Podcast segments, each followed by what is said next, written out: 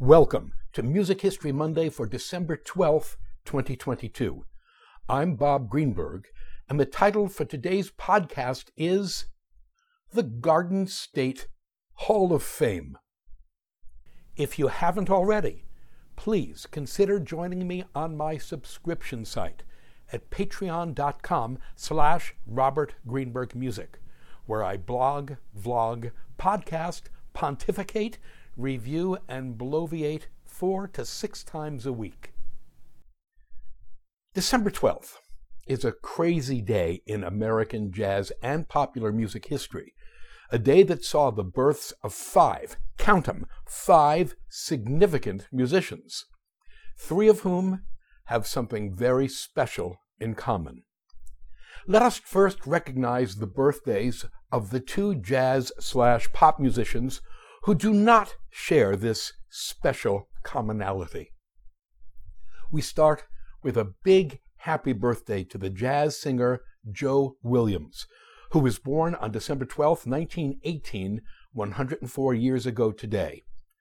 Born Joseph Goreed, he came into this world in Cordele, Georgia, and left it on March 29, 1999, in Las Vegas at the age of 80.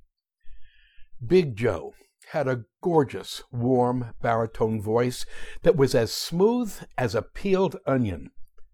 Long associated with Count Basie, 1904 to 1984, and Basie's big band, Williams sings one of his trademark songs, All Right, Okay, You Win, with the Basie band in the Link Attached, recorded circa 1970. Another big happy birthday to the singer, drummer, and percussionist Sheila E. E for Escovedo, who was born right here in Oakland, California on December 12, 1957, 65 years ago today.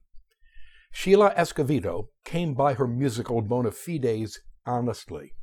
Her father is the Latin jazz percussionist Peter, or Pete Escovedo, born in 1935 in the San Francisco Bay Area city of Pittsburg, California, and her godfather was the great American Latin, Afro Cuban, and mambo musician, songwriter, bandleader, and record producer Tito Puente, 1923 to 2000.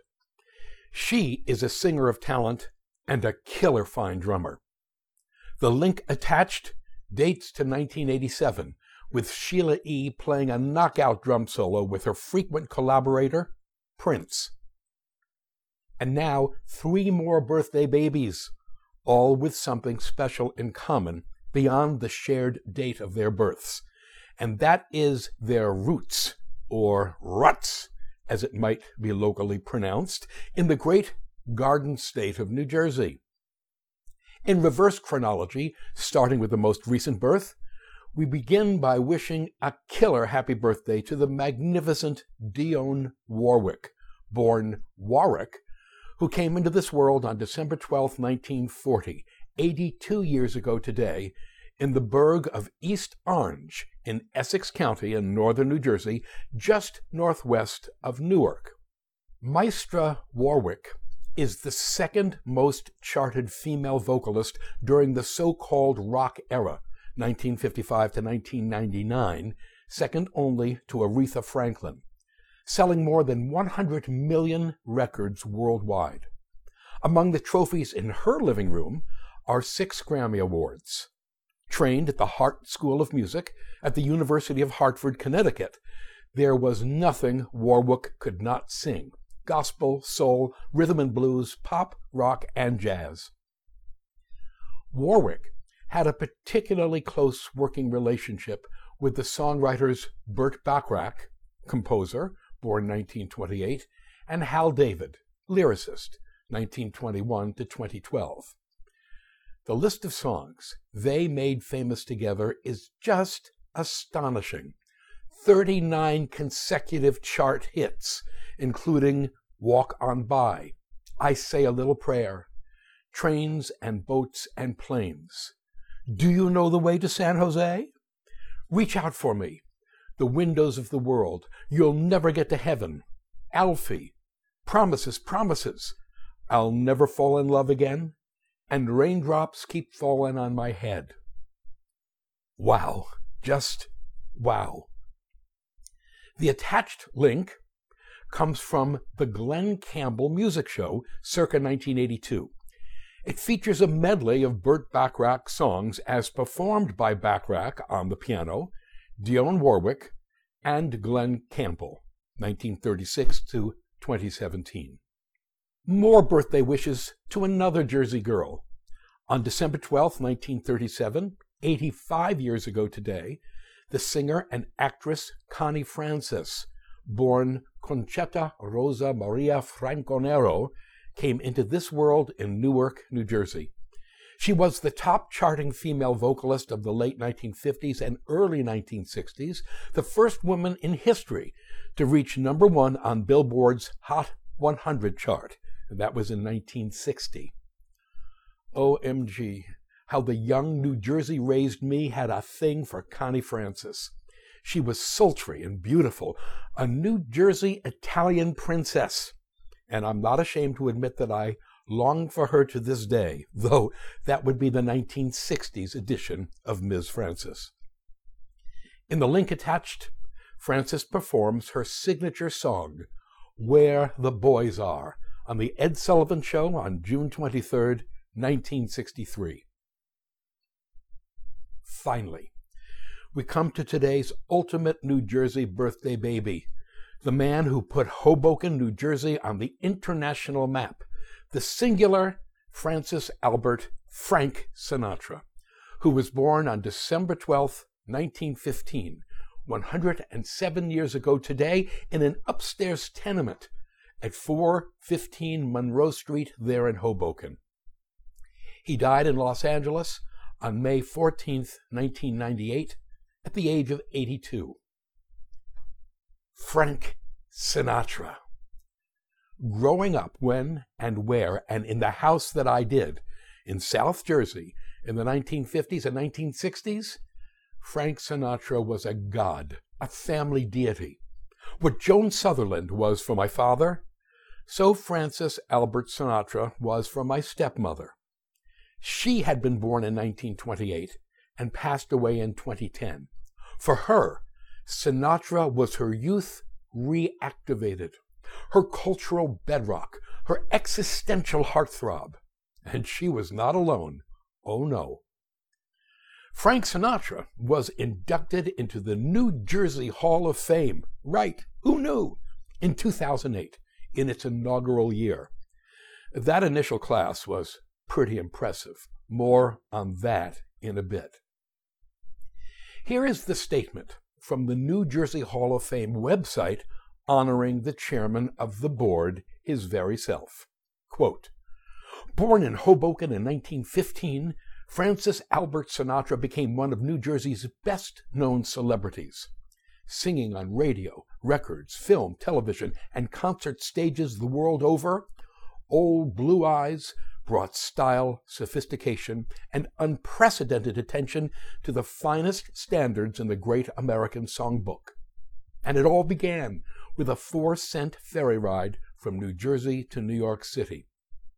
Sinatra is considered by many as the finest male popular song vocalist of all time, but his list of accomplishments goes well beyond that. An entertainer for six decades, Sinatra's achievements earned him three Oscars, two Golden Globes, 10 personal Grammys, and a total of 21, including those for his albums, an Emmy, a Cecil B. DeMille Award, a Peabody, and he was recognized as a Kennedy Center honoree in 1983. These are only a sampling of the awards and honors that suggest the prominence of this New Jersey native son achieved in music, film, television, and business. A generous charitable contributor, he was the recipient of the prestigious Jean Hersholt Humanitarian Award by the Motion Picture Society of America in 1971. The Hoboken Post Office was renamed in his honor in 2002. He was and remains the single most influential vocalist in the history of American popular music. Unquote. It's a lovely statement. However, I must inform you that I had to edit the statement because the original version on the New Jersey Hall of Fame website contained, as best as I could tell, 10 typos. Can you find more typos than I did? That original statement is linked should you choose to try.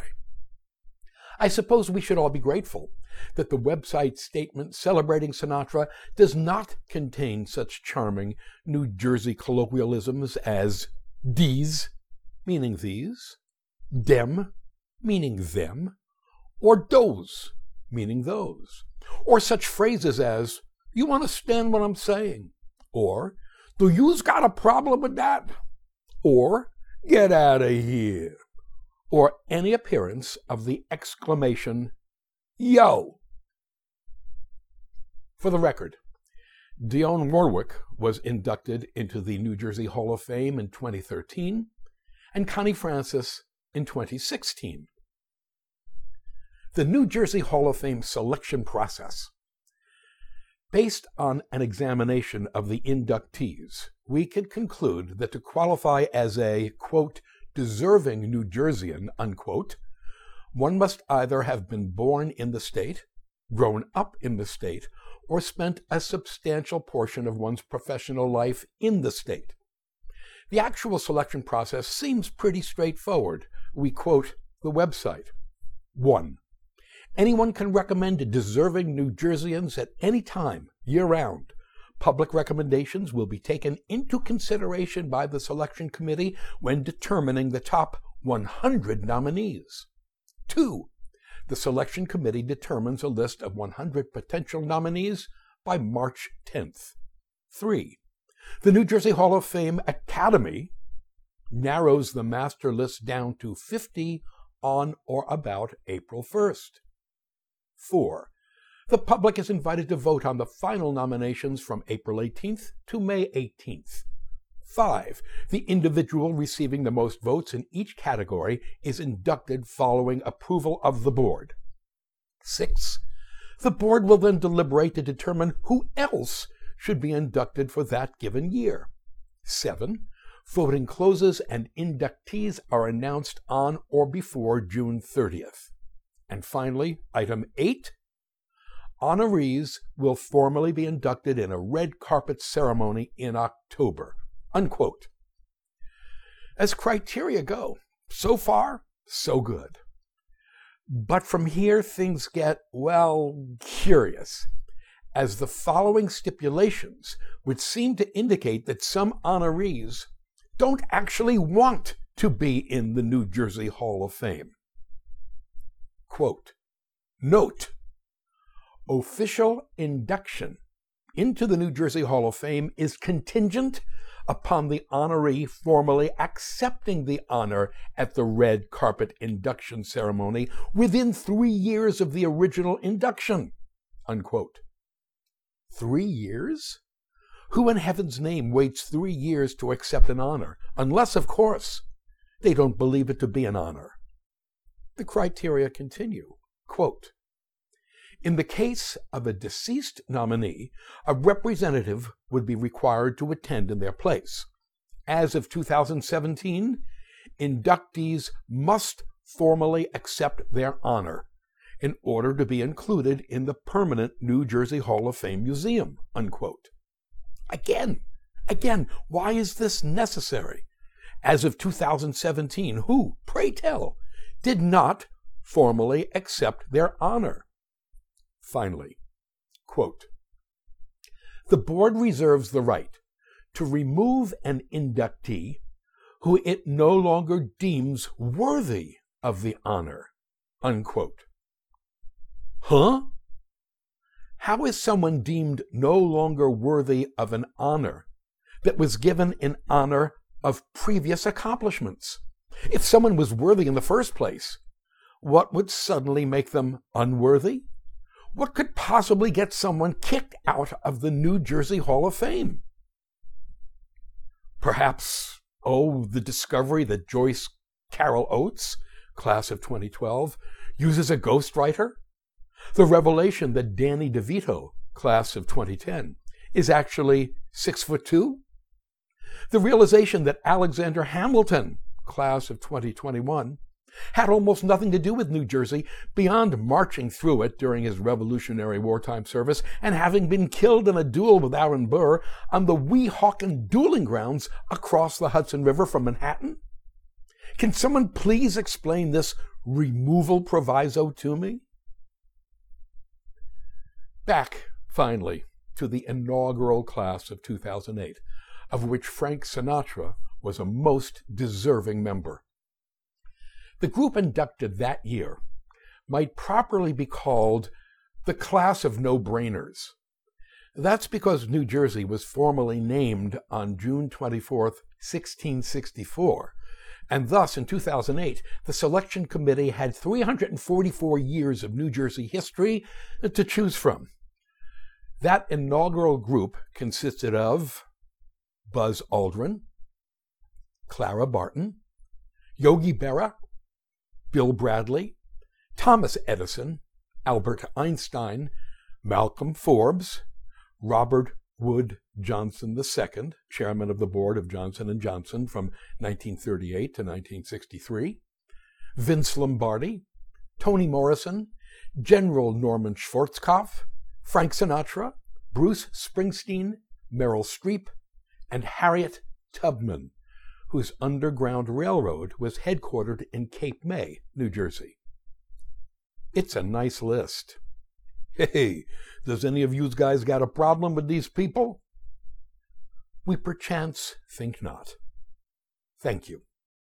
To sample and download one or all of my many courses on subjects musical produced by the Great Courses slash The Teaching Company, please visit my website at robertgreenbergmusic.com.